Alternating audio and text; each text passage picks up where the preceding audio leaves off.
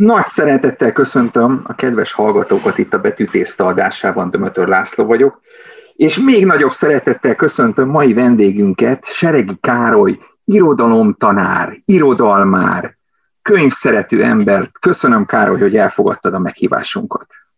Nagyon szépen köszönöm a meghívást, én is köszöntelek, Laci, és a hallgatókat is sok szeretettel köszöntöm. Első kérdés az lenne, hogy rögtön belevágnánk, mert fellángolt itt a vita egy pár heteit Magyarországon, hogy az aranyember bekerüljön-e, ne kerüljön-e, mi kerüljön egyáltalán a klasszikusok közül be a kánonba. Egy kicsit máshoz szeretném feltenni ez ezt a kérdést. Úgy kérdezném, hogy neked mi a, a nevelési módszered, vagy, vagy mi a meglátásod arról, hogy az olvasás szeretetére hogy lehetne felhívni a gyerekeket? Van az első módszer, amelyik azt mondja, hogy mindegy, hogy mit olvas a gyerek, csak az olvasás szeresse meg. És majd valahogy egy idő után jönnek a klasszikus gondolatok, tehát a mennyiség az egyszer átcsap minőségbe, illetve van a másik, ami pedig azt mondja, hogy már rögtön klasszikus gondolatokkal kell megismertetni a gyerekeket. Te melyik álláspontot támogatod? Hát ha, ha megengeded, akkor a, a kánonnal kezdeném egy pár, pár gondolatot, ha mondhatnék a kánonról, mert több kánon is van, és ennek a figyelembevételével kell szerintem az irodalmat a, az iskolákban is tanítani, meg a fiatalokkal közölni. Egy, legalább négy, négy kánon van. Az egy, egyik kánon az, amit az iskolában tanítunk, ez évtizedek óta nagyon ö, lassan változik, mint a dinoszauruszok olyan ö, tempóban, és ö, itt most látni a vitákban is a törekvést a oktatási kormányzatnak, hogy ö, szeretne belenyúlni ebbe a kánonba, elég ha csak Herceg Ferencre, Vasalbertre ö, utalok itt, akiket be akarnak tenni a tananyagba, és Herceg Ferenc esetén elég komoly súlyt akarnak a, az életművének adni. Hát van egy iskolai kánon, amit mindannyian ismerünk, és ezt kéne a gyerekekkel ugye tanulnunk. Van egy másik kánon, amit a, lehet populáris kánonnak hívni, amit az emberek olvasnak. És én például követek a, a YouTube-on is néhány úgynevezett booktubert, ha nem is követem, de néha megnézem a, könyves videóikat, és ez a kánon, ez teljesen más, mint, a, mint amit az iskolában tanultunk. Ezek a most megjelenő különböző tematikájú könyvek, a romantikus, szerelmes regényektől a, a fantasy, a igen, science fiction, az ezoterika és más könyvek, ilyen, há, ilyen 600-700 oldalas vaskos könyveket ajánlgatnak, és en, például, ha belegondolsz, egy-egy ilyen booktubernek több ö, tízezres, vagy van, akinek százezres követőtábora van, Igen. és én olvastam Gács Annától, aki egy irodalomtörténész, egy, egy elemzés, hogy bizony ezek nagyobb hatással vannak ám az olvasó közönségre, amikor egy, most nem mondok neveket, csak egy, csak egy booktuber ajánl egy könyvet, hát azt legalább több tízezren, ha nem százezren meghallgatják azt az ajánlót, igen, és akkor ők azt meg is fogják majd venni, elolvassák. Tehát a könyv kiadók is erre már rá mozdultak ezekre a csatornákra. Tehát ez a másik, ez a populáris kánon. Igen. És én is belekóstoltam, én most a hatalmas nagy karantén időszakokban még az éhezők viadalát is elolvastam, a három, a három kötetet, mert így éheztem már a, a, a, a több száz oldalra, és, és bevallom őszintén, nagyon jól megírt, nagyon jól összerakott történetnek találom, de természetesen majd visszatérnék arra a, meg, a kérdésedre, hogy most milyen irányból kell a, a diákok olvasás szeretetét megközelíteni, mert például az éhezők viadalát azért nagyon sok fiatal olvastam. Én például le vagyok szerintem legalább öt évvel maradva azzal, hogy elolvastam. A harmadik kánon az, amit az irodalom történészek, irodalom elmélettel foglalkozók állítanak össze, ezek a kurrens, aktuális kedvencek. Egy időben volt ugye Márai Sándor, a nagy kedvence az irodalom történészeknek, kritikusoknak, aztán most Mészői Miklós, most a legújabb kedvenc, és mindig visszatérnek egy-egy kedvenchez, és ugye itt is folyik a nagy vita, hogy most Eszterházi Péter, vagy pedig mit tudom én, a Csóri Sándor, hogy csak mondjak igen, két igen. szélsőséges példát. Ez a harmadik kánon, ez csak a, a szűk szakmai közönség tartja nyilván, akik irodalmi lapokat még meg tudnak vásárolni havonta ezer forintért, vagy, vagy fel tudnak menni oldalakra, vagy a literát nézik például. Ez a harmadik kánon, és a negyedik pedig tudod micsoda a, a, a tanároknak a saját kedvencei, igen, amelyeket igen. tulajdonképpen van egy kis rugalmasság a tantervben, tehát például kortársak közül te bevihetsz az osztályba a 12. évben valamelyik kortárs vagy közelmúltbeli szerzőtől könyveket. Tehát ezt a, ezt a négy kánonnál azért említettem ezt a négy kánont, mert van, van szerintem egy, egy félreértés, amit szerintem vezető tanárok is képviselnek, megint csak nem akarok se iskolákat, se vezető tanárokat említeni, akik azt állítják, amire utaltál, hogyha a gyerek elolvassa a gyűrűk, nem a gyűrűk, hanem mondjuk még rosszabbat mondok, a Harry Pottert, Igen. akkor utána, ha már elolvasta ezt a több ezer oldalt, akkor majd megszereti az olvasást, és akkor majd jön Mixát Kálmán. Az a helyzet, hogyha így keverni akarjuk a kánonokat, tehát a populáris kánont és a úgynevezett, még azt is mondhatnám a nemzeti kánont, amit az iskola képvisel, az iskola ugye egy nemzeti irodalmi kánont is képvisel, a keverésből nem lesz, nem lesz ö, ö, eredmény. A gyerekek, nekem ez a véleményem, nem fogják Mixátot elolvasni, a Noszti fiú esetét Tóth Marival, miután a Harry Pottert elolvasták. És ehhez kapcsolódik, amit mondtál az aranyemberrel kapcsolatban is, hogy vannak, akik úgymond azért vennék ki jókait a iskolai tananyagból, mert egyrészt hosszú, másrészt a nyelvezete régies, gyerekek Igen. nem értik a nyelvezetét, és most bejött egy ilyen gender szemlélet is, hogy a nő alakok ábrázolásában rossz mintát közvetít a fiataloknak, amire valaki szellemesen már azért válaszolt is, hogy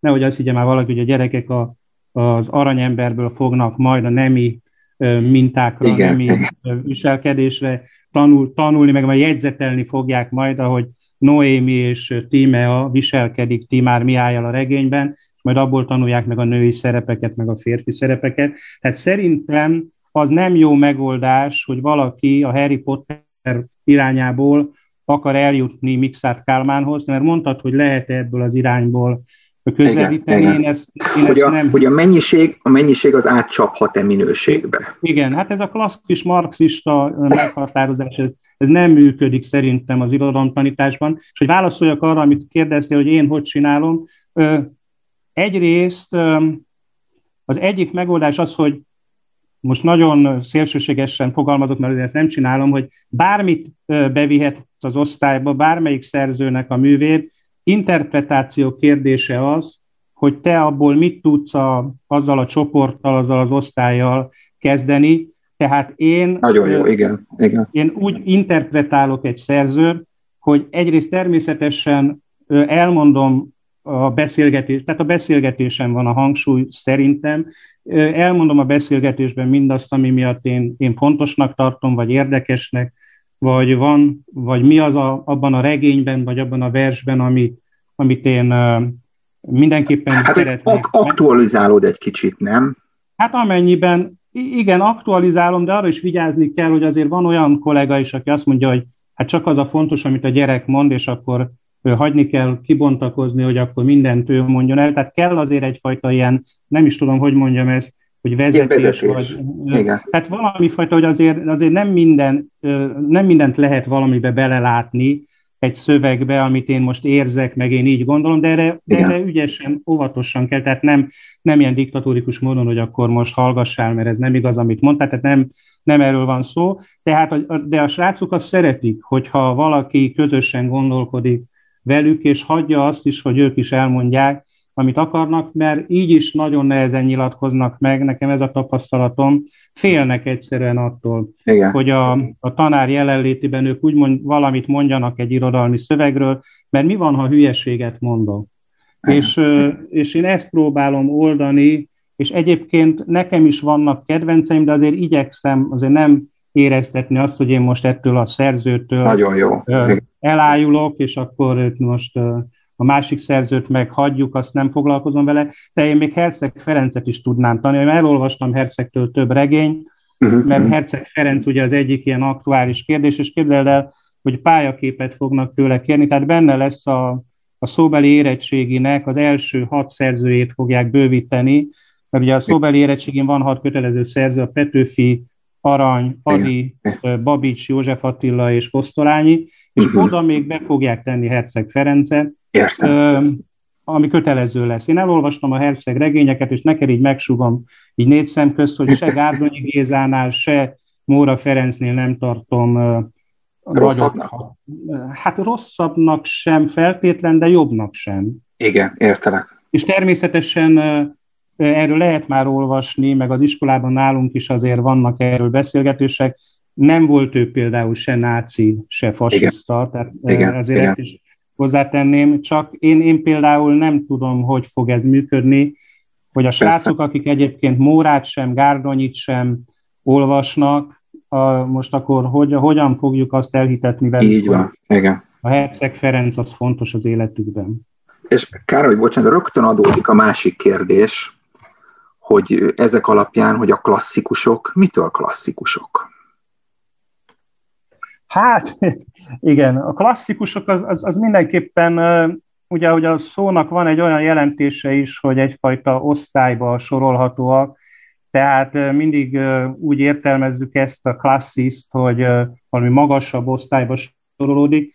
Nekem, az, ahogy Tolstoy mondta, hogy, hogy két válla van a, a irodalmi tevékenység, meg hát minden, minden ilyen művészi tevékenységnek a két válla az az etika és az esztétika, tehát hogy a klasszikusoknál mindenképpen kell, hogy legyen benne valami olyan erkölcsi ö, ö, tartalom, olyan erkölcsi ö, ajánlat, igen, amiről lehet igen. beszélni, amiről, amiről lehet beszélgetni, mert, mert a másik pedig persze az esztétikai megvalósulás, tehát hogy hogyan, hogyan írja meg a, a szerző. Tehát ez a kettő együtt, ahogy, ahogy Keats is mondja egyik versében, hogy a szép igaz, és az igaz szép, hát ez, ezen, ez a két Igen. dolog, ez az igazság és a szépség valahogy, ezek teszik a klasszikusokat, de szerintem nagyon szűk az a csoport, akiket igazán klasszikusoknak lehet nevezni. Hát,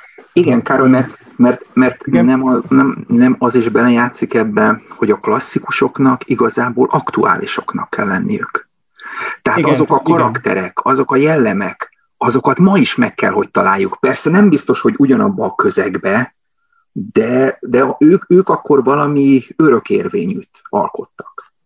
Tulajdonképpen az igazi klasszikusok azok mindig kortársak.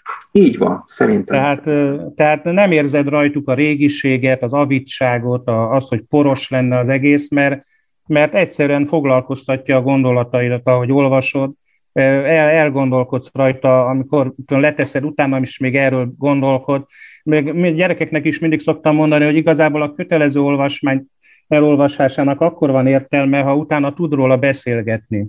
Ha tud róla, tud róla kialakítani egy saját véleményt, és azt el tudja mondani. Ha nem tud róla beszélgetni, nem tud ö, ilyen izgalmas kérdéseket felvetni annak kapcsán, akkor, akkor feleslegesen olvasta el, mert Így akkor van, csak igen az idejét töltötte feleslegesen. Mert, bocsánat, hogy már rögtön konkrétumot is mondjak, itt van Bázáknak az elveszett illúziókja.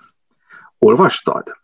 Igen, igen. Én, én, ezt, igen. én ezt csúcsnak tartom, tehát a, a, a Bázakét, tehát jobb, mint a Gorióapó, meg szerintem az összes. És ott ugye van egy karakter, ez a Lucien Rubempré, igen, aki, igen. Aki, aki, aki mindenkit tönkretesz a környezetébe. Mindenkinek az ő tehetségét kell, hogy szolgálja, az ő ambícióját kell, hogy szolgálja, és szépen sorba tönkre mennek mind az emberek, az édesanyja, a huga, a hugának a férje, a barátai, a barátnő, tehát e, mind, mind tönkre mennek, és ő még mindig nem érzi, hogy valamivel viszont tartozik a közösségnek. És pont a legvégén, amikor ugye ő öngyilkosság, amikor rájön erre, amikor katarzis történik, rájön erre, hogy ő mennyire kihasználta az embereket körülötte, és közben nem nyújtott semmit, akkor ugye a folyóba akarja ölni magát, de akkor megy el mellette a spanyol abbénak a szekere, vagy a hintója.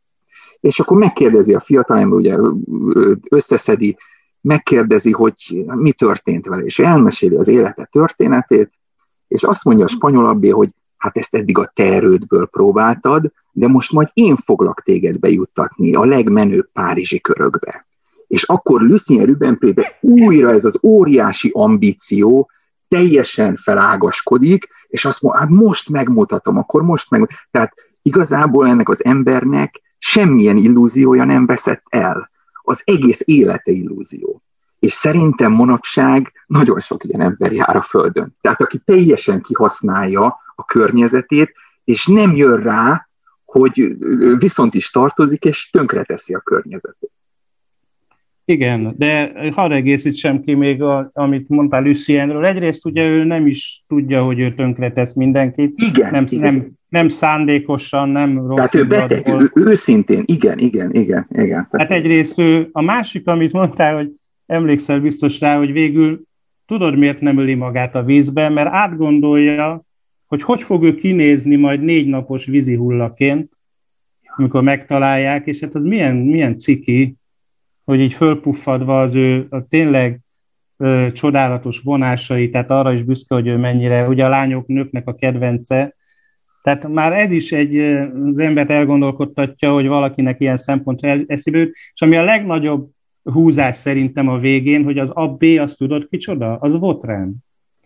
Votren, aki a, a Gorió apóban a fegyenc, aki... A fegyenc, Tehát az se igazi abbé egyébként, hanem éppen valamelyik szerepét húzta magára, és megy Párizsba, de, de megint egy nagy, nagy büntetnek a kellős közepén. Tehát Luciennek se kerül megint belecsöppennie a legzüllöttebb, legromlottabb, legpajasabb figurának igen, a, igen. A, a, a, a, a hálójában. Hálójában, így, így, így, így van ez a, a befejezése. Mert ugye Balzac is ö, úgy tervezte, hogy egy ilyen hatalmas nagy enciklopédiáját fog adni a francia életnek, francia uh-huh. társadalomnak, és így egyik regényből a másikba lépnek át egyébként a, a figurái Igen. is, úgyhogy Votren ezért érdekes ilyen, mert a, aki olvasta a Góri apót, az tudja, hogy Votren ott lett Igen, ő a gonosz. Ő a gonosz, ott kapják előtt a, a panzióban. A panzióban, igen. De, de itt, itt meg ez az ez Votren egyébként. Nagyon Csak nem ezen a néven, nem ezen a néven utazik. Ó, oh, grát, ezt, ezt, ezt nem is tudtam, köszi, hogy ezt mondod. És ha már, ha már itt vagyunk a francia irodalomnál, akkor ebből a szempontból Viktor Hugo-ról mit gondolsz? Ó, hát Viktor Hugo a, a, a 19. századnak a legnemesebb el, elméi közé tartozik számomra, mert a nyomorultakról, amikor 1862-ben ugye ezt kiadta, és írt is hozzá egy előszót, ő, azt mondta az olvasóknak, hogy ennek a regénynek szerinte addig még lesz aktualitása, amíg három dolog ebben a világban nem változik meg. Az első, amikor a, az embereket, a proletariátus, tehát itt a dolgozó férfiról Igen. van szó, ki lehet zsákmányolni, meg lehet nyomorítani a munka által, amíg ez lehetséges, addig, addig ez a regény még, még aktuális lesz. A második, hogy amíg a nőket meg lehet nyomorítani az ésség által, ugye, ugye Fantin sorsa igen, a regényben egy, igen. Aki, igen, aki, aki prostituált lesz és, és meghal, és a kislányát igen. Jean Valjean fogja fölnevelni. A harmadik, hogy amíg a gyerekeket sötétségben lehet tartani, és nem pedig a, a tudás világosságában, tanítás, nevelés fényében őket támogatni. Tehát amíg megnyomorítják a férfit, amíg tönkreteszik a nőt, és tönkreteszik a gyereket, a, a munka, az éhezés és a sötétség erői által, addig, mondja Viktor Hugo, ez a regény aktuális lesz.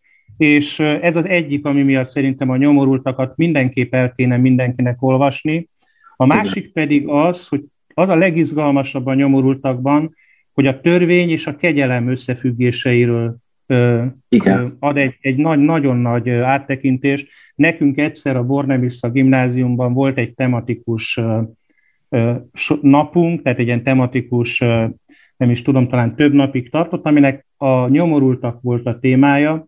éppen ebből a szempontból, és pont a Biblia ismeret tanárok javasolták, hogy legyen ez a nyomorultak, mert itt a törvény és a kegyelem összefüggései, működéseiről lehet nagyon érdekes dolgokat megtanulni, mert ugye Jean Valjean és Javert felügyelő küzdelme van végül is a középpontban, és ugye Javert képviseli a törvény, igen, kíméletlen, könyörtelen, tiszta törvényességet, és ugye Jean Valjean pedig a, az irgalmasságot, a kegyelmet. Érdekes. Igen, Tehát ilyen szempontból ebből a két okból én Viktor Hugo-t a, a 19. század egyik leg, legnemesebb ö, ö, személyiségének tartom, aki ugye ö, el is hagyta Franciaországot, amikor harmadik Napóleon Igen. pucsot hajtott végre, tehát például nem volt hajlandó ö, ezzel a urhatnám ö, ö, hamis ö, világgal együttműködni, és ugye meghalt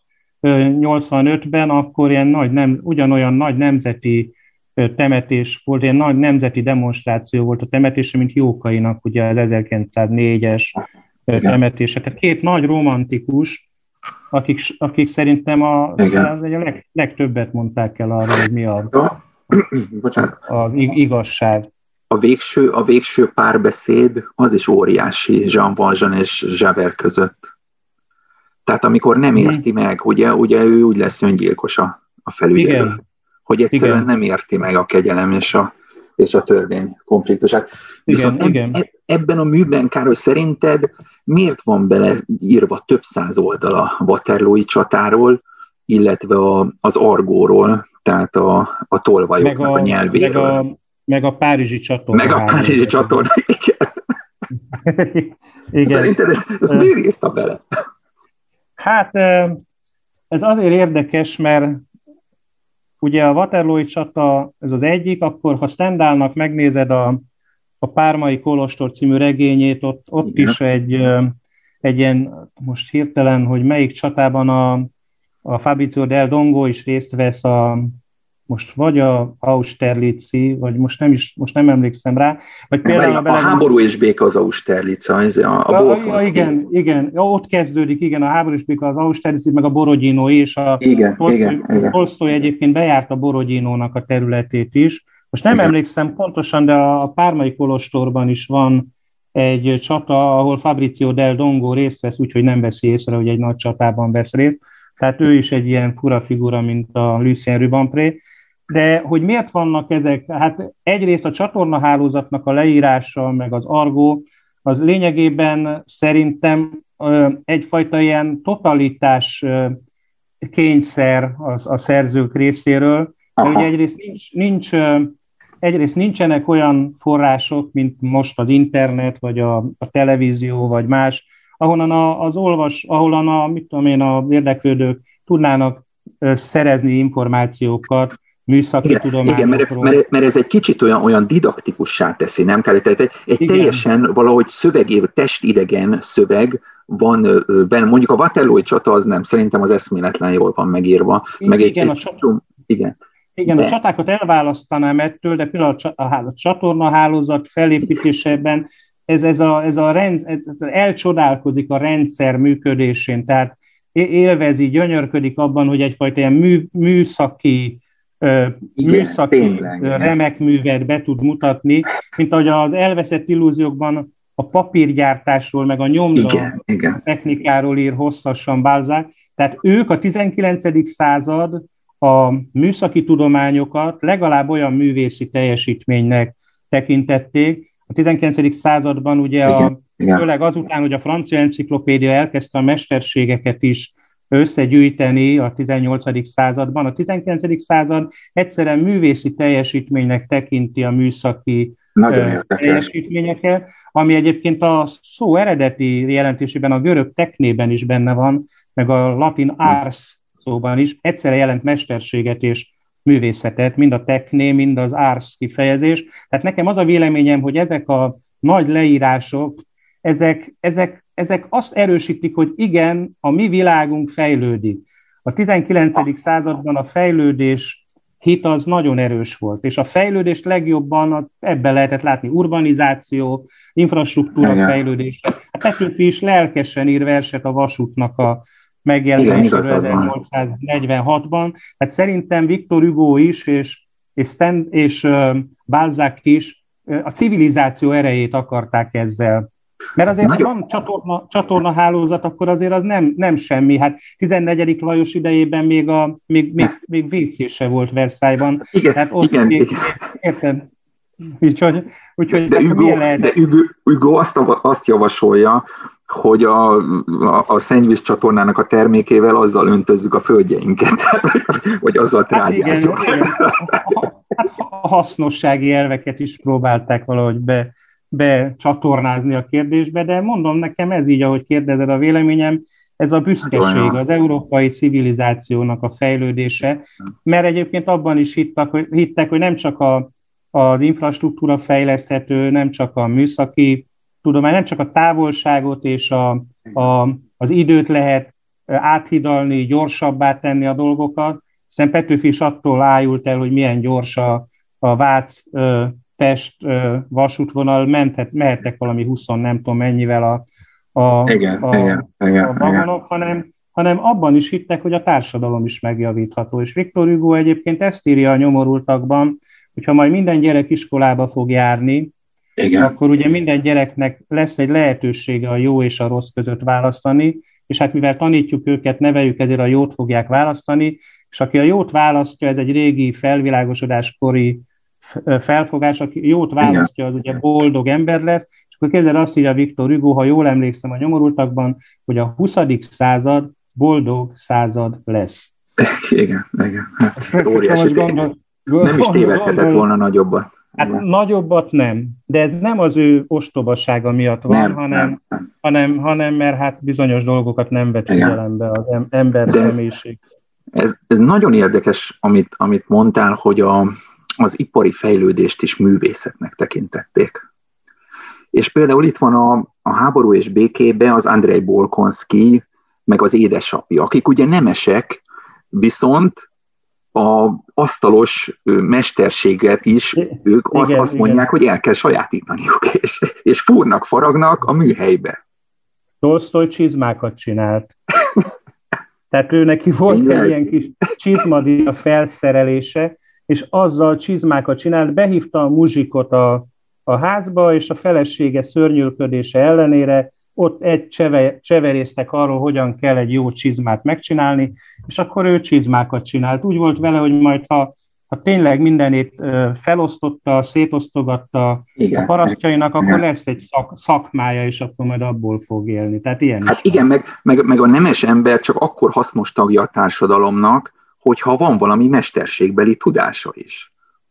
Igen. Ez, hát ez, ez, ez, ez, ez a felfogás, ez nagyon érdekes. Bolkonszki herceg apja tényleg egy ilyen fúrós, faragós öreg, öreg igen, de ő is, ő is, igen, igen. igen. De, Azt, de azt minek tudod be, Károly, hogy nagyon érdekes, én így Tolstoynak a, hát nagyon ez, hogy is mondjam, fatalizmusát látom, hogy például a legszimpatikusabb szereplőt, az Andrei Bolkonskit egy 40 oldal alatt kivégzi. Tehát hát ez, igen. E, tehát, de, de a másikot a Pierre Bezuhovot végigviszi, tehát a másik ilyen persze, szimpatikus persze. figura azért egész, a, ő, ő a nagy, a nagy túlélője egyébként az a regénynek, Pierre hát, Bezuhov de ő ilyen esetlen, tudod, ilyen, ilyen kicsit ilyen elefánt porcelánboltba, de a, a, az igazi nagy hős, az a Bolkonski. Hát ez az, igen, tehát az a nagy kérdés Tolstoynál is, hogy ki a hős. Mert egyébként olvastam valahol, hogy mind Andrei Bolkonskit, mind Pierre Bezuhovot egy ilyen ö, haza, hazautat kereső hősként értelmezi valaki, igen, mert ugye a, a, a háború és békére azt mondták sokan, és Tolstoy maga is ezt elfogadta, hogy ez a orosz Iliász. Ugye, Aha. ugye hatalom, az Austerlitz-től Borodinóig tart. De valaki meg azt is hozzátette, és nagyon érdekes, hogy viszont az Odüsszeja is benne van abban, hogy, hogy többen haza, hazatérni akarnak, tehát a hazatérésnek a története is benne vannak. Ez a hazatérés most nem földrajzi értelemben. Igen, hanem, önmagukban. Igen, önmaguk, igen, tehát hogy az életük értelmének a, a keresése során, és ugye Andrei Herceg is egy ilyen nagy vívódó figura, aki tényleg hős, tényleg igazi, kemény katona is, de a házassága sem boldog például, igen, a, igen. Ami, amiben él, és utána nem is jön össze a Natasával a, a kapcsolata, igen. és utána ugye a sebesülésében fog meghalni, tehát ő, ő hamar, tényleg hamar meghal, és egyfajta módon a felismeréseit magával viszi a halálba, tehát Igen. számára ez a hazatérés a halál, de Pierre Bezuhovnak a hazatérése úgymond az a házasság, hiszen ő veszi el Natasát feleségül, és vele fejeződik be a, a regény is a 20-as évekből egy ilyen kis családi jelenetnek Igen. a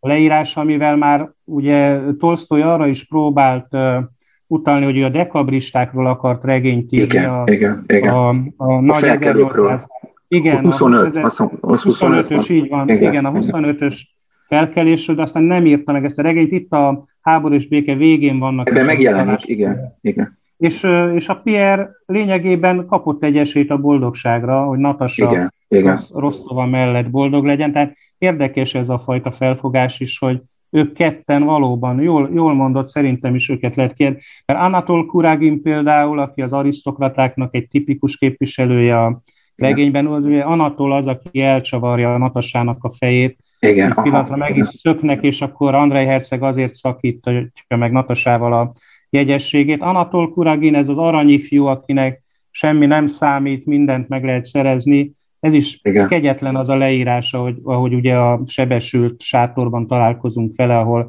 éppen az egyik lábát Igen, ö, kell neki levágni, és pont ö, Andrei Herceg mellett ö, fekszenek a, a sebesültek között. Úgyhogy megrendítő, nagyszerű. Hát nem is tudom, hány száz szereplője van a háború és békének, és mindnek van egy-egy egyéni vonása, egy-egy egyéni jegye, amiket Tolstoy bele tudott a személyiségébe tenni, ebben óriási Igen. volt, hogy egy-egy mozdulattal, egy-egy vonással jellemeket tudjon megrajzolni ebben a hatalmas ilyen regény eposzban. Igen, csak az, az volt nekem a furcsa, hogy teljesen felépíti Andrei Bolkonski karakterét, egy hihetetlenül szimpatikus, hősies, és utána nagyon gyorsan valahogy dobja. Ezt igen, igen, igen. Ezek az ilyen, ilyen uh, hősöknek ez a sorsa. Az, amit, a, amit, amit Achilleusnak a, az anyja kapott Aha. az istenektől jóslatként, hogy a fiad vagy névtelen senkiként fog sokáig élni, Így vagy van, a világ igen. legnagyobb hőseként fiatalon fog meghalni. Ez Igazad van, lehet, lehet, hogy ez a koncepció, igen. Nem, igen, tudom, igazad. nem tudom egyébként, mert én ezt nem tartom persze világtörvénynek, hogy minden tehetséges, bátor férfi korán halljon meg, de azért azért érdekes. Ahogy felvetetted Andrei Bolkonszki sorsában, mintha ez, ez, ez nyilvánulna meg. Ez Igen, a... de például Károly itt van Dostoyevsky és Aljósa Karamazov. Ő egyszerűen egy olyan, egy olyan hős, egy olyan szereplő, aki most mondjuk így, hogy újjászületése után végig uralkodik a regényben. Tehát ahol egy helyzetben ő megjelenik, amit ő mond, arra mindenki figyel, és valahogy mindenki reagál. Az az érdekes Aljósával, hogy Dostoyevsky úgy akarta folytatni a történetet, hogy Aljósának akarta megírni a regényét, de képzeld el, nem tudta, vagy legalábbis nem, nem, nem állt össze a kép. Tehát Aljósa ugye, ugye kilép a civil életbe a végén, tehát ott hagyja igen, a igen. életet, igen. és és képzeld el, hogy onnan Dostoyevsky nem tudott mit kezdeni a figurával. Tehát egy olyan ö, figura, mint Aljósa, akire tényleg mindenki odafigyel, de azért olyan nagyon nem fogja megváltoztatni, meg befolyásolni a környezetének az életét, de úgy figyelnek rá, de hát nem is tudom, hogy hogy mondjam neked, hogy a hatása a környezetére azért nem.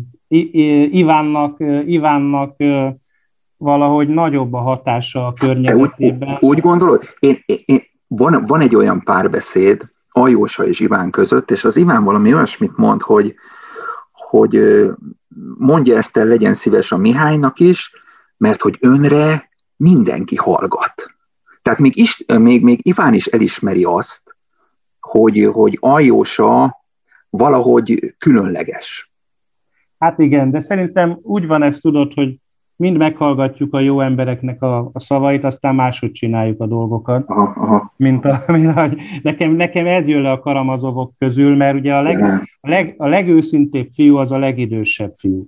Tehát a Fyodor, igen, igen, ugye Fyodor, igen. Ugye, vagy igen, A, le, a legidősebb fiú az, az őszintén éli az életét, ami tele van, ugye, hát ugye tele van... É- érzéki, érzéki do- igen. igen, igen, igen, igen, tehát nagyon érzéki, de, de közben ő az, aki a leg, leggyorsabban be tudja látni, hogy amit, amit tett, az most jó vagy rossz, és, és tehát talán ő az, aki, aki, aki a legőszintébb a saját bűneivel kapcsolatban is, meg a környezetevel szemben elkövetett hibái, bűnei miatt, de, nem, de tudja, hogy nem tud megváltozni, és nem egyszerűen nem tud kijönni például annak a nőnek a, a, a bűvköréből sem, és nem igen, eszembe a igen. hölgynek a neve, aki, akivel... Az nekem sem. De, de ő, Iván ilyen szempontból egy nagyon különös figura. De ő teljes, teljes a racionalitás. Igen, racionál, nagyon racionális, de nagyon cinikus is, és igen, szerintem igen, azt, tette igen. Erősen, azt tette erősen cinikussá, hogy egy dolgot nem tud egyszerűen megbocsátani az embereknek, és hát Istennek sem, hogy a gyerekek miért szenvednek.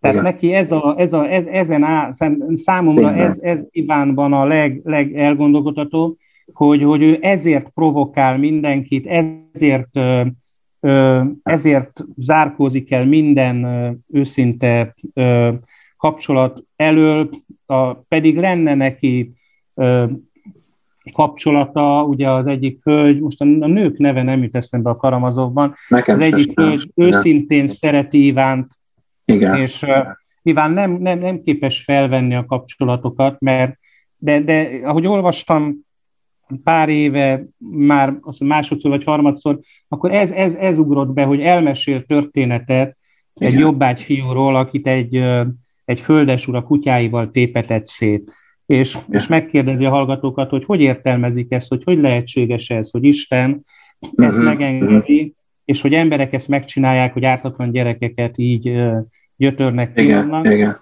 Egy, és ott, ott van ugye az a vonal is, a, az a kisfiú, akinek az édesapját megalázta a legidősebb Karamazov fiú egy kocsmában, és akkor uh, uh, ott is van igen, egy szál, igen. amiben egy fiúval Aljósa próbál valahogy kiegyenlítést találni a családdal, de Igen. Aljósa, Aljósa sorsa számomra, bár, bár mondom neked, Dostoyevsky őt szerette volna még megrajzolni. De, a, de Károly, a Károly szerinted, szerint, szerintem a Karamazov testvéreknek a főszereplője Aljósa.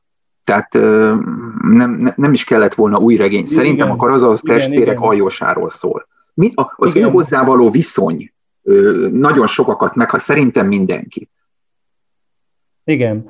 Aljós a főhős, de én, én azért nem, nem állítanám azt, hogy, hogy olyan vonzó és rokonszenves alak lenne, mint amit ugye az ember elképzel arról, hogy valaki vonzó, rokonszenves egyéniség. Nagyon sok, nagyon jót akar, nagyon nagyon lágy lelke van, tehát nagyon, de ez a hát lágyság... Akkor, akkor, igen, akkor mit szólsz a félkegyelműhöz? Na hát a Smergyakov az, az aztán a, a legreálisabb figura, hogy úgy mondjam. Igen. Smergyakov ugye nem csak, hogy megöli a, az, az öreg, igen, az öreg Karamazovot, hanem még ugye nem tudni végig a regényben, hogy mikor játsza meg például az epilepsziát, és mert Igen. ugye mert eljátszotta nagyon ügyesen, hogy a gyilkosság pillanatában ő epilepsziás rohamban feküdt a, a kuckójában, és közben folyamatosan Ivánra próbálja a felelősséget rá ö, terhelni. Ugye a fél, féltestvére a, a Karamazov fiúknak, Igen. és egy ilyen, ilyen félkegyelmű nőnek volt a gyereke, aki ott, ott, ott, Igen, ott kolbászolt a a környéken, és akkor az öreg Karamazov teherbejtette, és ott magánál tartotta, de szörnyeteg a Smergyakov. Tehát az orosz regények egyik legnagyobb szörnyetege, mert tudod miért szörnyeteg? Nem csak azért szörnyeteg, mert gyilkol, hanem mert próbál úgymond gondolkodni is, meg egy világképet kialakítani igen, arra, igen. arra, hogy ő mit miért csinál. És ezt ott hosszasan magyarázgatja Ivánnak is,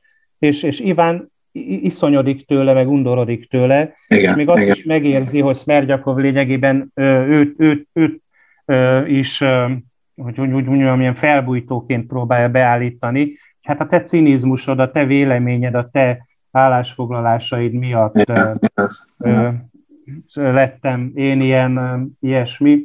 Aztán Mergyakov is meghal, ugye, tehát ott a, a, a végén eb, eb, eb, tehát nem kerül sor, úgymond az ő letartóztatása vagy lelepedésére, mert a legidősebb fiú megy el a, a így van, így van. És akkor, de akkor mi a véleményed Platonovról, apa nélkül? Ö... Tehát ő, hát, is, ő is teljesen, teljesen az, aki, aki a nők, tehát ha érzi, hogy körül, szorul körülötte hurok, akkor beteg lesz, akkor sajnáltatja magát, ha pedig nem, akkor rendkívül agresszívan lép fel. Szmergyakov? Te Szmergyakovot mondod? A... Nem, nem, nem, nem, nem. A Platonov, ez a, kinek is a drámája? Azt hiszem Csehov, apa ja, most, ja, ja, most vá... váltottam, még, váltottam, bocs. Én még a, én még a Karamazovban voltam benne. Igen, hát ez egyébként egy nagy téma az orosz irodalomban, hogy az apák és fiúk között lehet-e harmónia, hogy, hogy az apáknak a, az, az élet, életét, értékrendjét tudják a fiak tovább vinni. Hát már Turgenev ezzel nyitotta az Apák és Fiúk című híres regényét, hogy a, a generációk között van egy ilyen meghasonlottság, meghasonlás, úgyhogy Csehovnak a hőseiben is szerintem egy ilyen meghasonlás van az idősebb generációk és a fiatalok között. Bár, bár, bár Csehovnál ez csak egy mellékszál szerintem, hogy a, uh-huh, uh-huh. Hogy megjelenik, de én egyfajta ilyen meghasonlásnak érzem. Ezt, amiben biztos belejátszott az is, hogy Oroszországban a 19. században elmaradtak a nagy mozgalmak. A dekabrista felkelés egy, egy nagyon rövid kísérlet volt csak. De Ez az vérbe folytották, igen. Vér, igen. Vérbe Azt hiszem a harmadik Sándor, vagy melyik volt az a cár, aki vérbe folytotta? Az, aha. Nem, várjál, 1825 Nem. az Mik- Miklós, talán Miklós szár volt, aki... Első, első Miklós? Első, első Miklós. Aha, ha aha. most így írtelen. Harmadik Sándor az a század végén uralkodott. Én első mhm. Miklósra tippelek, ő volt, igen, még fiatal cárként. Hát igen, ne, ne, nem, sikerült, nem sikerült ugye ágyúval meglőni a, a, a király. De rá, látod, az is a katonatiszteknek volt egy Így van, a, akik visszajöttek Európából, és látták hát, az európai körülményeket. Igen, igen, a igen. igen háborúk után. Háborúból, igen. De látod, ezért lehet az apák és a fiúk között meghasonlás, mert a fiatalok ezeket az elmaradt lehetőségeket róják fel az apáknak, hogy miközben megvolt a francia forradalom, megvolt Napóleon, láttátok Napóleont, harcoltatok ellen, ami rendben van egyébként, tehát ezt a, igen, a igen, fiatal igen. generáció sem fogadja el, hogy Napóleon Oroszországra támad, de láttátok 48-at, és ugye most Dostoyevsky, Csehov és a, a 19. század másik fele, láttátok 48-at, egész Európán végigfutott nálunk, meg se rezzent semmi. Tehát, igen, hogy itt igen, Oroszországban igen. nem játszották le azokat a játszmákat az apák generációja, Pontosan. amit a nyugati, tehát a francia, a német, vagy akár a magyar forradalom és szabadságharc idején lejátszottak. Nekem ez a gyanúm, hogy ez lehet a apa hiány, apa hiány mögött, hogy az apákra azért felszoktunk nézni, és mindig megkérdezzük, hogy apa, te mit csináltál azokban a történelmi időkben? Igen, igen, kérdés, igen. hogy te mit csináltál akkor? És akkor ha azt mondja, hogy hát, hát pincében bujkáltam, és próbáltam túlélni, akkor az a gyerekek nem annyira szoktak erre úgy fölsilogni. Azt, igen, igen. Nem arra, hogy a barikádon álltam, és osztottam a jobbra-balra a csapásokat. Igen. Tehát gondolom ez lehet az orosz apa komplexusban a, az egyik ok. De hát ez csak az én, én véleményem. De akkor, de, akkor, de akkor mit kezdjünk? Akkor jött Gorki és megírja az Ártamanovokat. Ami, ami teljesen egy 19. századi regény, ami a bolsevik forradalommal záródik le. Tehát ott megvan a forradalom, ugye megcsinálják a forradalmat, de azért az utolsó oldalakon az belejátszik, hogy mennyire kegyetlen az a forradalom. Tehát ott az öreg Artamanovot, hogy rúgják ki a házából, hogy hal meg, meg ilyesmi. Igen, még szerencsé, hogy az Artamanovokat is olvastam, mert látom, hogy olyan széles a műveltséget, hogy itt izgulok, hogy nehogy valami olyat hozzá fel, amit, amit esetleg nem olvastam, de mondjuk régen olvastam. Hát ott azért érdekesek az Artamanovok, mert, mert ez a szívós muzsik mentalitás igen, van bennünk, igen, amivel, amivel garast garasra tudnak állítani, és, és tényleg össze tudják rakni a, a vállalkozásukat és, a, és az, az, az ellenséges hatalmi kör, tehát Oroszországban vállalkozást indítani, hát ezt azt gondolom, hogy nem, nem volt egy egyszerű menet, és megcsinálják, de, de olyan szívosan, tudod, mint Rogozsin Dostoyevsky-nél a félkegyelműben, tehát igen, kíméletlennek igen, kell igen, lenni, és ra, kíméletlennek és ravasznak kell lenni, de hiába, mint Rogozsin is például ott a félkegyelműben ilyen, de, de mert ha nem vagy kíméletlen és ravasz, igen, akkor elsöpörnek. És erre jön rá, amit mondasz, szerintem egy ilyen slusszpoénként a bolsevikok, akik még kíméletlenebbek, Hát még igen, tehát aki, aki, raba, aki rabasz volt, élelmes volt, meg agresszív volt, azt mind legyőzték a bolsevikok. Tehát a bolsevikok igen, mindent vittek. Igen. E, ez az, igen, tehát az Artamonovoknak, Rogozsinoknak és másoknak szájé, semmi esélyük nem volt arra, hogy a, hogy a bolsevikoknak az, az eszén túljárjanak, igen, igen. Még egy kicsit visszatérne Dostoyevskire, félkegyelmű. Félkegyelmű ö, istenképe, és mondjuk a Karamazovok istenképe, te ezt hogy látod? Tehát Miskin herceg és Ajósav Karamazov, tudnál hát, párhuzamot húznál esetleg, vagy ellentéteket? Mi, mi a véleményed? Hát Miskin herceg, ugye van, aki ezen is gondolkodott már, hogy az orosz cím az idiot, és hogy hát ha magyarul az lenne a cím, hogy idióta, hogy az milyen erős lenne. Szerintem Igen. nem is lenne. Nem is és lenne nem is igaz. Mert, Szerintem nem is igaz. Így van, nem igaz. Tehát az orosz idiótnak a jelentés árnyalatai biztos, hogy más, hogy van, amit a magyarul idióta, mert Miskin nem idióta.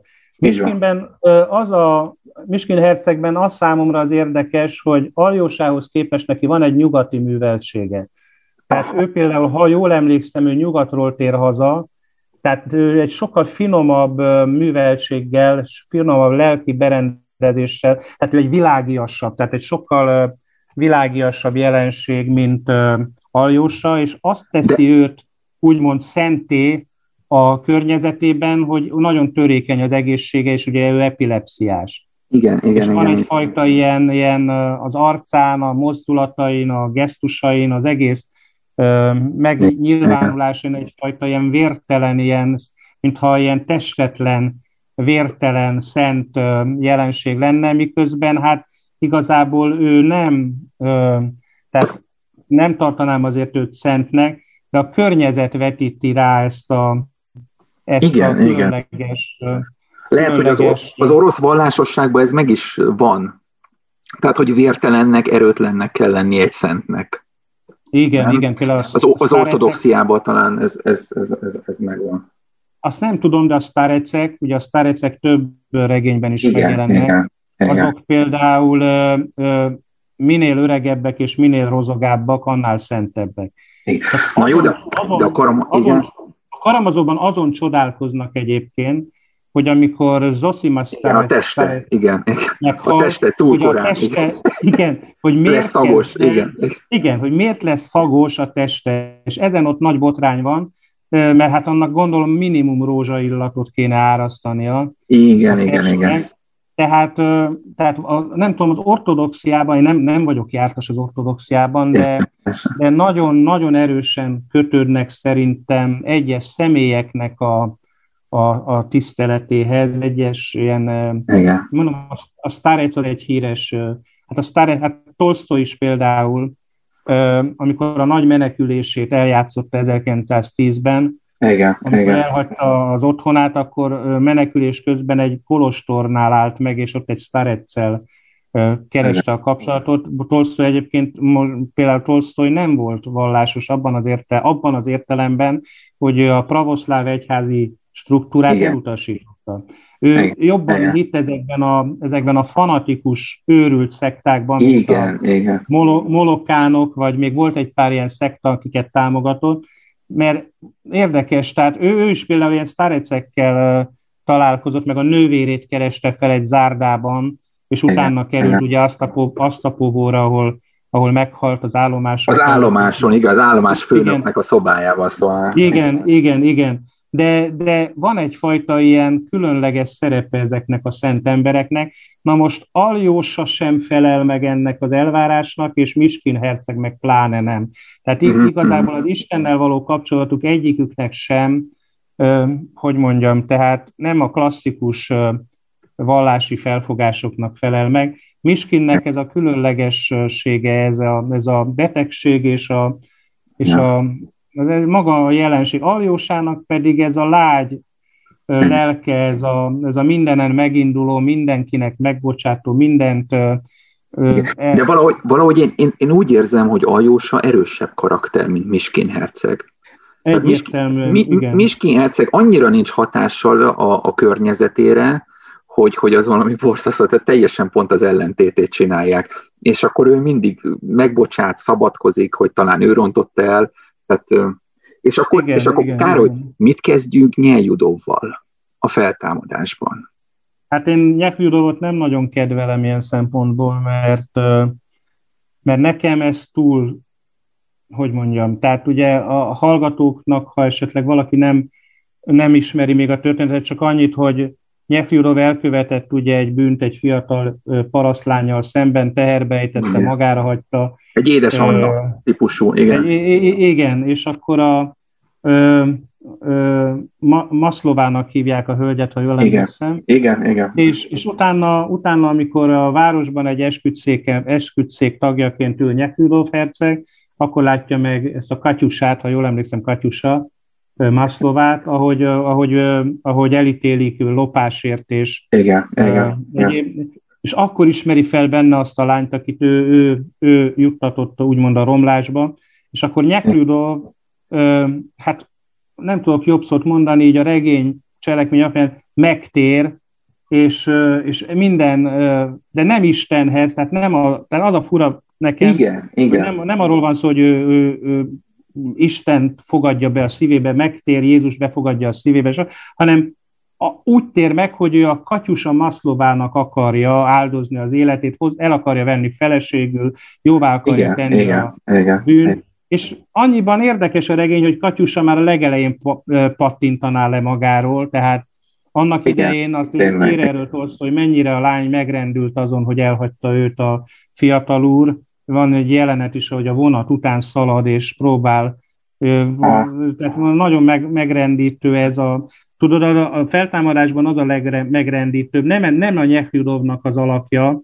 Egyébként sokan nem tartották annyira hitelesnek, természetesnek Nyekjurovnak a fordulatát. Nem is, nem is használom a megtérés szót, hanem egyfajta lelki fordulatról van szó, igen, amikor ő igen. teljesen 180 fokban megváltozik, és úgymond ő föl akarja áldozni magát Katyusa Maszlovának a boldogságáért. De, de könyörgöm, hát nem szoktuk így föláldozni a teljes személyiségünket, teljes így van, múltunkat, az egész mindent, amiből fölépültünk, föláldozni, nullára redukálni magunkat, hogy igen, valakinek igen. jóvá tegyük azt, amit elkövettünk vele szemben bűn. És igen. viszont a feltámadást, és ugye, ugye akkor mennek mennek Szibériába, mert a lány ugye azért a 100 rubel ellopásáért, ami nem tisztázott, de mindegy, kényszermunkára ítéli a bíróság, és nekem a feltámadásban azt tetszik, ahogy Tolstoy a, a, a bírósági rendszer, az orosz igazságszolgáltatási rendszer, a fegyencjáratoknak a világát, a Igen. katorgákat bemutatja, hogy men, viszik a fegyenceket Szibéria felé, és Igen. egyébként ő, ő olvasta Csehovnak a Kolimáról szóló beszámolóját is, mert Csehov jár... nem olvastam. Uh-huh. Csehov orvosként Igen. vállalkozott arra, hogy a fegyenc összeírásban részt vesz, és több, több ezer fegyencel találkozott személyesen az összeírásban Kolimán, megírta ezt a szociográfiáját, hosszú olvasta ezt a szociográfiát a feltámadás előtt, tehát ennyiben a feltámadás egy kiváló látleletet ad az orosz igen, igazságszolgáltatásnak a kíméletlenségéről, embertelenségéről, és hát Tolstoynak ez volt az egyik célja ezzel. Csak mondom neked, ez a Nyekljudovnak ez a fordulata, igen. ez azért nem olyan... De, de Károly, emlékszel arra, amikor, amikor Nyeljudóval legvégén találkozik az amerikai prédikátorral, vagy amerikai típusú ige hirdetéssel, és akkor fanyalok, hát, hogy ő neki ez hát nem. Nem, nem hát, tudom, látod, ez most nem. Nagyon, most ez, nem ez, ez, ez, ez, ez nagyon jelen. Én azért mondtam, hogy Tolstoy, meg, meg az ő halála is, tehát az valahogy olyan fatalizmus, tehát ilyen, ilyen, ilyen fatalista, az, az, az szerintem nagyon érződik a műveiből is. Hát Söflin Aladár azt mondta Tolstoynak erről a ilyen evangéliumi katyvaszról, amit magának összeállított. Igen, ez a Tolstoy János. Igen. Tolstoy, igen, az Tolstoy János elmek, ami a felesége is könyörgött neki, hogy ne ilyeneket írjon, hanem inkább regényeket, mert azok sokkal izgalmasabb, mert a felesége másolta ezeket a kéziratokat. Igen. Például Söflin Aladár azt írta a nyugatban 1920, 1910-ben, amikor ugye a Tolstoynak a halála kapcsán ilyen nekrológok jelentek meg. Igen, hát amiben igen. Tolstoy hitt, az olyan, mint egy misztikus kommunizmus. Igen, igen, tényleg ez egy találó. kommunizmus, ez egy találó, találó, bár nem szakkifejezés, de igen. nagyon érdekes. Hát tudod, mindenét el akarta osztogatni, meg, meg mondom, igen, ez a csizmadi, csizmadia mesterség, meg stb., és az egész igen, család igen. közelharcot folytatott, hogy nem mondjon le a szerzői jogokról, ami a írásai után. Érdekes, azt nem tudtam. Nagyon érdekes. És Thomas Mannra átmenve német területre. Oh, Ah, ez izgalmas, azt hiszem, hogy egész nap az oroszokról fogunk beszélni. Thomas Mannnak én a, én a korai, tehát az első regényeit szeretem igazából. A Budenbrockot vagy a... A Budenbrockot szeretem, meg a Varázshegyet, tehát nekem ez a két Aha. kedvencem. Meg van még néhány elbeszélés, amit nagyon szívesen emlékszem rá, hogy olvastam. A József és testvérei nekem annyira nem, nem Azt a szívem nem is nagyon, nem is nagyon, lehet, hogy kicsit finnyás vagyok, de a bibliai témák feldolgozásában van egy magas elvárásom. Pontos, tehát, én is így vagyok, ponti, ezért nem olvastam, igen, igen. Mert nem, látod, nem. látod, na ez az, hogy én is ezért nem. Tehát rengeteg, nagyon hosszú idő lenne a József és testvérei, Nekem egy a szinkretistának tűnik, nekem az a gyanúm, hogy egyfajta ilyen vallási szinkretizmus is igen, igen. van benne, de nem, nem, nem, ezt nem szántam rá időt, de a Varázshegyet és a Budenbrockot nagyon szeretem. Igen. Károly, a Dr. Faustusba szerinted, aki Bibliával ott kapcsolatba kerül, azt mind bigotként írja le Thomas Mann.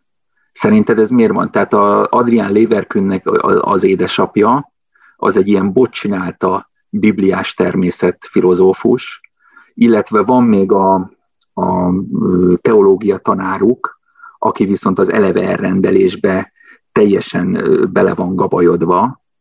Tehát érdekes módon, hogy, hogy, hogy Thomas Mann így, így ábrázolja a bibliás embereket. Szerinted ez miért van?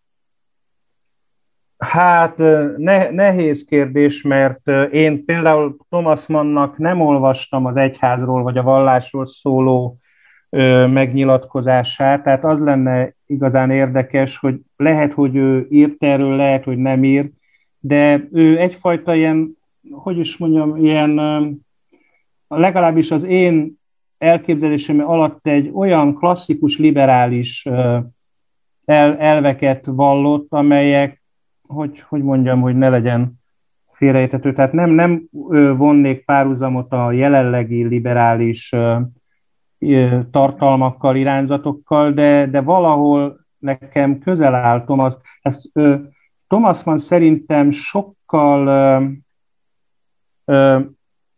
meg, megengedőbb és, és szabadosabb volt erkölcsi kérdésekben, így bár ezeket ő soha nem nyilvánította ki egyértelműen, de azért, ha megfigyeled a... Hát a családja. Egyes... Igen, hát a családtagjai azért most a csal... elég igen, szörnyű. A, család...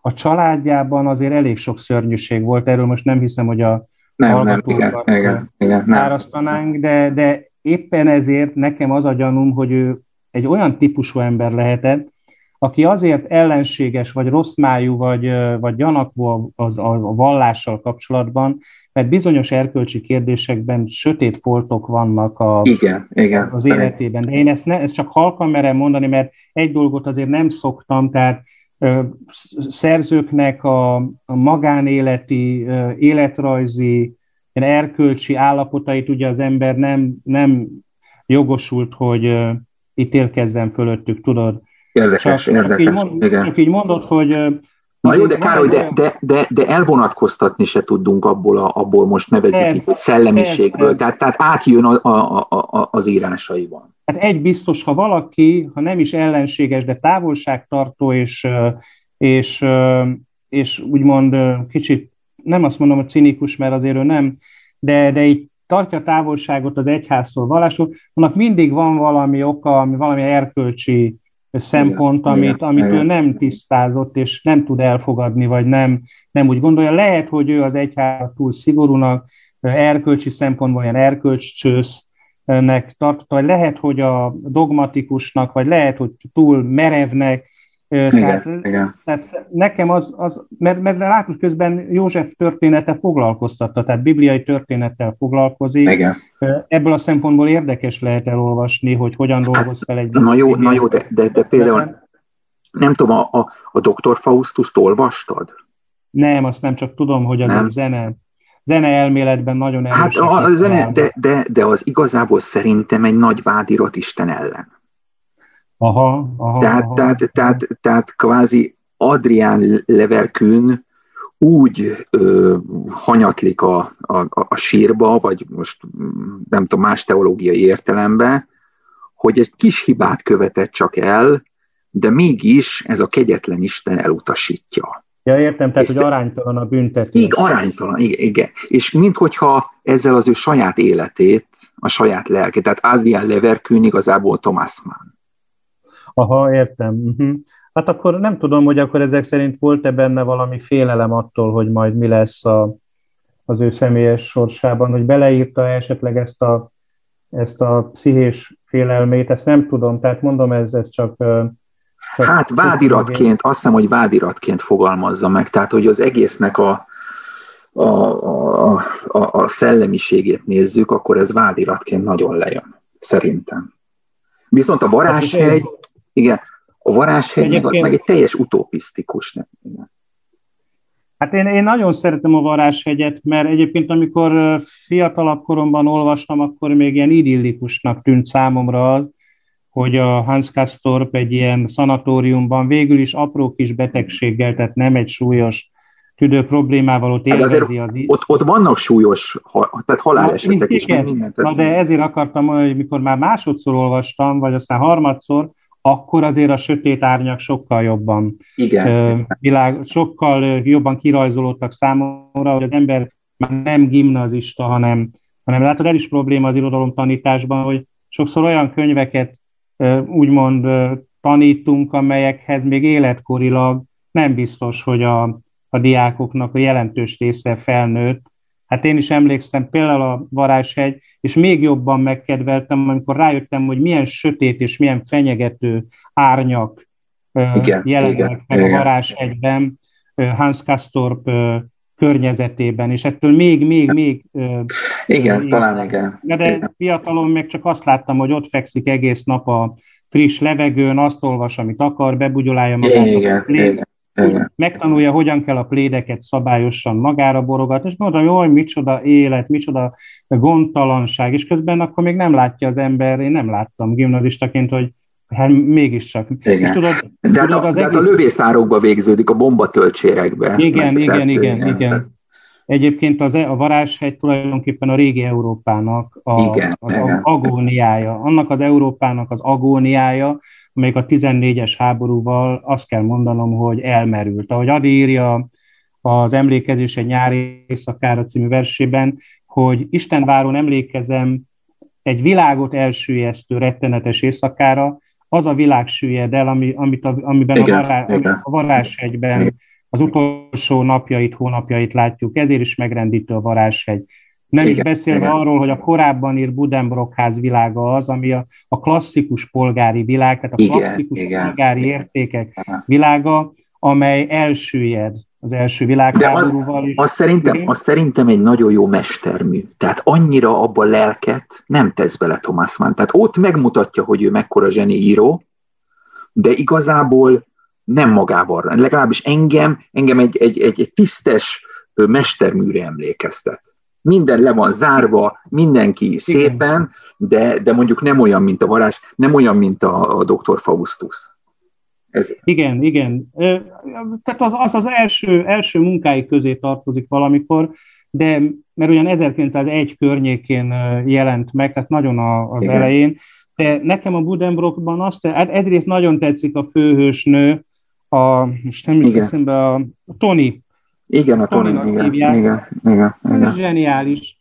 Ő az, aki tulajdonképpen Patikus, úgymond tűzön, tűzen őrizni akarja a hagyományoknak a, az erejét, a hagyományoknak az értéket. Zseniális egy nő a Tony, de közben az ő kezei közül fog kifolyni, kicsúszni az, az egész, Igen. amit ő értéknek tartott. Az, azért van nagyon szépen fölépítve a Budenbrooks, mert uh, ugye az első generáció, akik összegyűjtik a vagyont, vagy alapokat igen, lerakják, igen, igen, aztán jön a második, a, a Tomás, ugye a Tomás az, aki kiteljesíti a vagyont, és tényleg jelentős vállalkozást rá. Jó, de a, annyira sose tudja kiteljesíteni, hogy a nagy ellenség családot, a nagy ellenség család fölé kerekedjenek. Tehát annyira sose. Nem, igen, igen. Hát annyi, hoz, annyi hozományt sose tud adni, igen, igen, nagyon de köz, igen, igen, de közben egy ilyen kimért, tehát ő az, aki tudja, hogy hogyan kell mértéktartónak igen, lenni, igen, hogyan igen. kell tárgyilagosnak lenni, hogyan kell értékeket összegyűjteni. Egy dologban nem, nem ugye az öccse a Krisztián, az ez egy, egy, egy csőd. Igen, az egy link, igen, igen, igen. Igen, bohém. teljesen igen. széteső bohém.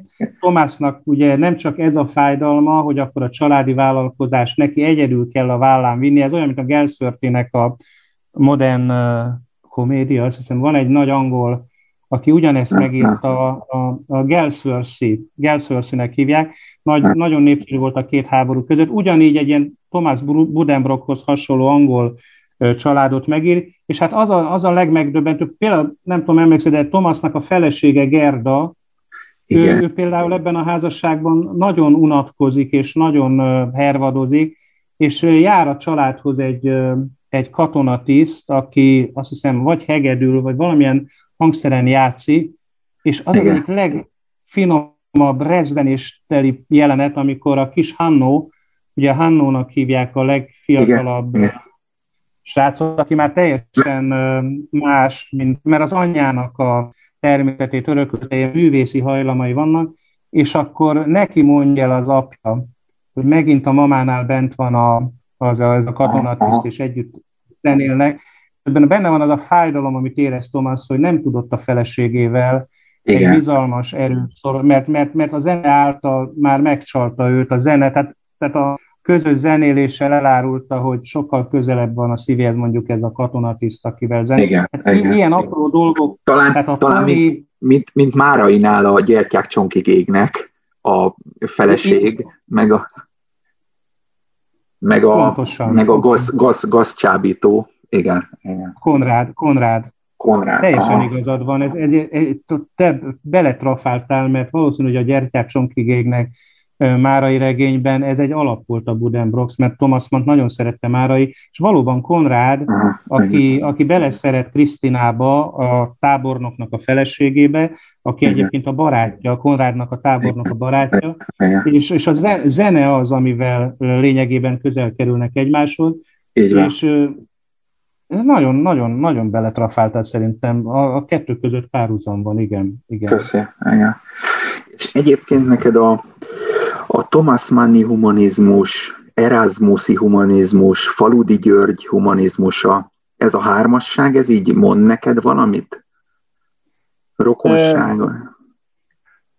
A, például, ha hármat most összekapcsoljuk, Erasmus, Thomas Mann és Faludit, akkor egy dologban mindenképpen én tiszteletre méltónak tartom mind a hármat, például a, a, a, a mesterségbeli igényességben, tehát például Erasmusnak híres volt az igényessége a, a szövegekkel kapcsolatban. Neki igen, köszönhetjük a, az első görög Homérosznak a, a publikálását, az első, hát mondom, hogy ez az, a teljes új szövetség görög nyelvű publikálását, mert nagyon pontos filológus volt. Thomas Mannnál, tehát a humanizmusban ilyen szempontból Erasmus az, hogy ezeket a kincseket megosztotta az akkori világban, igen, óriási igen. volt, mert Luther az ő görög új szövetségéből dolgozott, amikor a német Bibliát igen, fordította, igen. és ugye Erasmusnak ott volt a korlát, hogy amikor Luther arról beszélt neki, hogy hát a betű tisztelete után azért most Istennel is lehetne egy, egy szorosabb kapcsolat, akkor Erasmus elutasította ezt a úgymond rajongó hozzáállást. Thomas Mannál ugyanez van. Tehát van egy óriási nagy műveltséganyag, ismeri a Bibliát, a József és testvéreiből hatalmas, Igen. nagy korpusz születik, tehát nagy művet ír, de ahogy pont mondtad, a vallással, az egyházzal, tehát mindezekkel a dolgok kapcsolatban egy távolságtartás, egy merev, merevség jelenik meg nála, ahogy Erasmus is elutasítja mereven Igen. Luther. Faludinál pont erre pedig, akartam kihozni, pont igen, igen. De hogy Faludit is említetted, amin megleptél egyébként, hogy Faludi Györgyet is mondtad, de bele tudom kapcsolni simán, mert egy tanár bármit össze tud kapcsolni, ezt elárulom. Tehát, hogyha bárkit össze... Csak igazság szerint kapcsolok Károly, hogyha... Igen, igen szerint, igyekszem. Faludinál én azt látom, Faludi azért volt népszerű, mert, mert nagyon bátran vállalt az emigrációs léte, és úgy, mint Márai. Tehát Márai is vállalt az emigrációt, de Márai belerokkant az emigrációba. Igen. Faludi nem rokkant bele, ő, ő egy sztár volt, ő, ő tudta, hogyan kell a, az emigráns létet a saját sztárolására használni, és vannak verse, én is emlékszem rá, 89-ben sorba álltunk, mikor jött, és a Vion átköltéseit lehetett kapni, és akkor azokat lehetett dedikáltatni, csak pont nem kerültem sorra, mert meguntam a sorbálást, és kiálltam, de például megvolt nekem az ő vers, összegyűjtött verseim, még New Yorkban adtak ki, és akkor valahogy bejutott Magyarországra, és nekem megvolt a kötete, és utána hazajön 89-ben, van ez a sztár, ez a sikeres ember, a Vion átköltései zseniálisak egyébként, tehát az nekem még most Igen, is tetszenek, meg vannak a recski versei, amikről legendás volt, hogy a fejben memorizálta, mert azért magánzárkában volt, szóval kemény. Persze. Hát, hát nekem, az... nekem a, a kedvencem az a monológ életre halálra, nem tudom, hogy azt ismered. Nem, nem, nem, nem ismerem. Abba, az, az pont egy ilyen sötét zárka. Azt mondta, hogy azért annyira színes, mert ezt kénytelen volt memorizálni egy sötét zárkával. Na, akkor lehet, hogy találkoztam, csak címre nem emlékszem, mert ez a memorizálás, hogy megvan nekem is, hogy nagyon sokat memorizált, ez tiszteletre méltó ez a dolog, majdnem olyan ez nekem, mint a Fahrenheit, ugye Bradbury-nek a regénye, igen, hogy igen. ott is már memorizálják a könyveket, mert ugye mert nem igen. lehet könyveket, és így memorizálja, és kiviszi a fejében az egész életművét, ott ugye ezeket papírra, és most jön az érdekes, hogy miért ellentmondásos ez a fickó igen, is, mint ahogy Erasmus és Thomas Mann is egy picit ilyen hazajön, és itt a magyar 90-es években úgy elszürkül, ellaposodik, el, elveszíti az újdonságát, mert ő addig volt érdekes, amíg az emigrációt képvisel, meg a recsk, meg a egyebek. Pontosan. Ha megnézed, nincs olyan verse, ami, ami úgy megint... Ami utána kell. Aha. De igen, tud, tehát ami... Bocs, igen. Tudod, miért akartam kihozni ezt a hármasságot? Ez érdekel, igen. Az, az pedig az, hogy a kereszténység nem elég humanista, nem elég emberszerető. Azt hiszem, hogy ez mind a hármuknál nagyon jellemző. Valahogy, valahogy ők szembeálltak így a kereszténységgel. Ebből az, nem, nem volt nekik elég humanista a kereszténység. És nagyon érdekes például, hogy van egy, egy faludi vers, és az, az a német határon, nem tudom, olvastad? És abban van egy olyan nem, nem. Sora, sora végén, hogy, hogy ahol Didró lángja, nem tudom, hogy égett, ahol egyszer a humanizmus hitvitába tévedt. Tehát ő az egész luteri ébre, ugye itt Erasmusra utal, és ezt az egész luteri reformációt ezt a humanizmus szempontjából tévedésnek veszi. És ez nagyon... Te...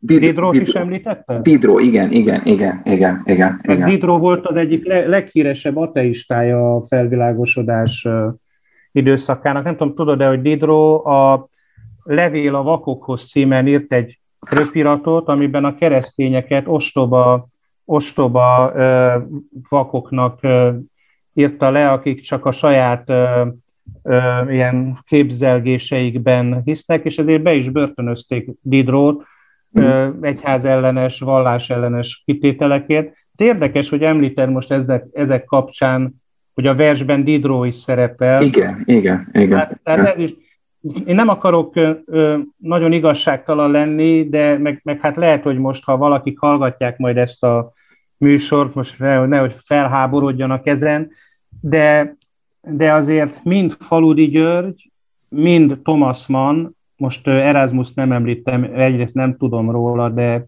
nem is feltételem róla, de Faludi György is, és Thomas Mann igen, is. Igen, igen. a saját hát most nem tudom, hogy lehet egy rádióműsorban most ilyeneket mondani, nem Le. akarlak nehéz helyzetbe hozni. Saj, saját nem, igen, igen, saját nem Tehát mond, mondhatom, megengedem. Tehát mind a ketten vonzottak a saját nemükhöz is. Igen. Na most igen, én, igen. én ezt azért, azért ezt én nem tudom elválasztani attól, hogy valaki az egyház ellenességben, vagy egyenesen igen, a, igen, igen. Istennel kapcsolatban azt mondja, hogy nem elég humanista. Igen, Mert ha megfigyeled, ma is állandóan ez a vád. Pontosan, hogy a er-, erre akartam, kereszt, igen, igen. Hogy a keresztények, mikor a, a Róma levél első fejezetét idézik meg, amikor az Ószövetségben a ezzel kapcsolatos mózesi uh, törvényeket ide, akkor nem humanisták, hanem, így hanem van, éppen, így hogy, van, így van. Hogy, tehát, tehát ennek az eredetét akartam valahol, igen, igen, igen. Tehát nem akarom a hallgatók között megbántani senkit, mert biztos van, aki úgy gondolja, hogy semmi kapcsolat nincsen a, a homoszexualitás és, a, és az egyházzal, egyházról valott elképzelések között, tehát én tiszteletben tartom mindenkinek a véleményét. Nekem csak ahogy így mondtad most ezeket a szerzőket, és Thomas Mann vagy Faludit, azért ez így eszembe jutott, hogy mondtad, hogy nem elég humanistának tartják a, az egyháznak a a kereszténységet, mind, igen, mind, igen. A kereszténységet. Mind a mellett Thomas Mannnak mondom a Budenbrockját, igen, és igen. a, a Varázs Egyetém tisztelem, és nagyon-nagyon szeretem. Jó, hát és Faludinak meg a bátorságát.